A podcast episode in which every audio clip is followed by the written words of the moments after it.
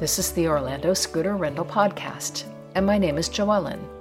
No longer fancy introductions here, just quick answers for you on the most common questions about mobility scooters for Disney World and other Orlando area theme parks.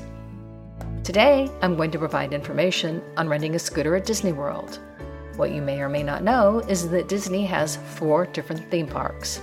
To rent a scooter from Disney, you must go inside the theme park, they are at the front of each park, just past the entry gates.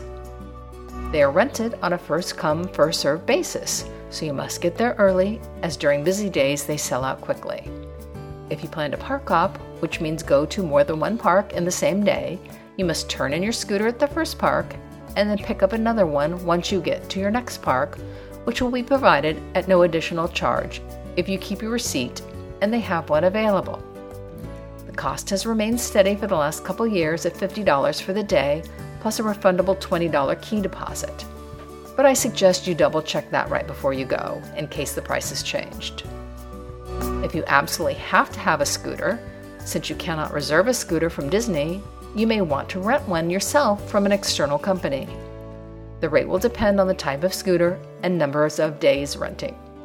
Make sure to ask the company you rent from about battery life meaning will it last a full day, and also about their service should you have a breakdown. Ask if they come inside, not just to the ticket gates, but inside the park to service you. And lastly, what hours they are available for customer service and technical support. Disney can be open till the wee hours of the morning, and you should use a scooter rental company that can match those hours. Scooter Vacations provides 24 hour customer service, will come inside the park to service you, and their scooters are specially engineered to provide 12 to 15 hours of ride time. Well, that's the basics. Check out our other quick podcast snippets to answer your questions and provide advice on scooter rentals at Disney World and other theme parks.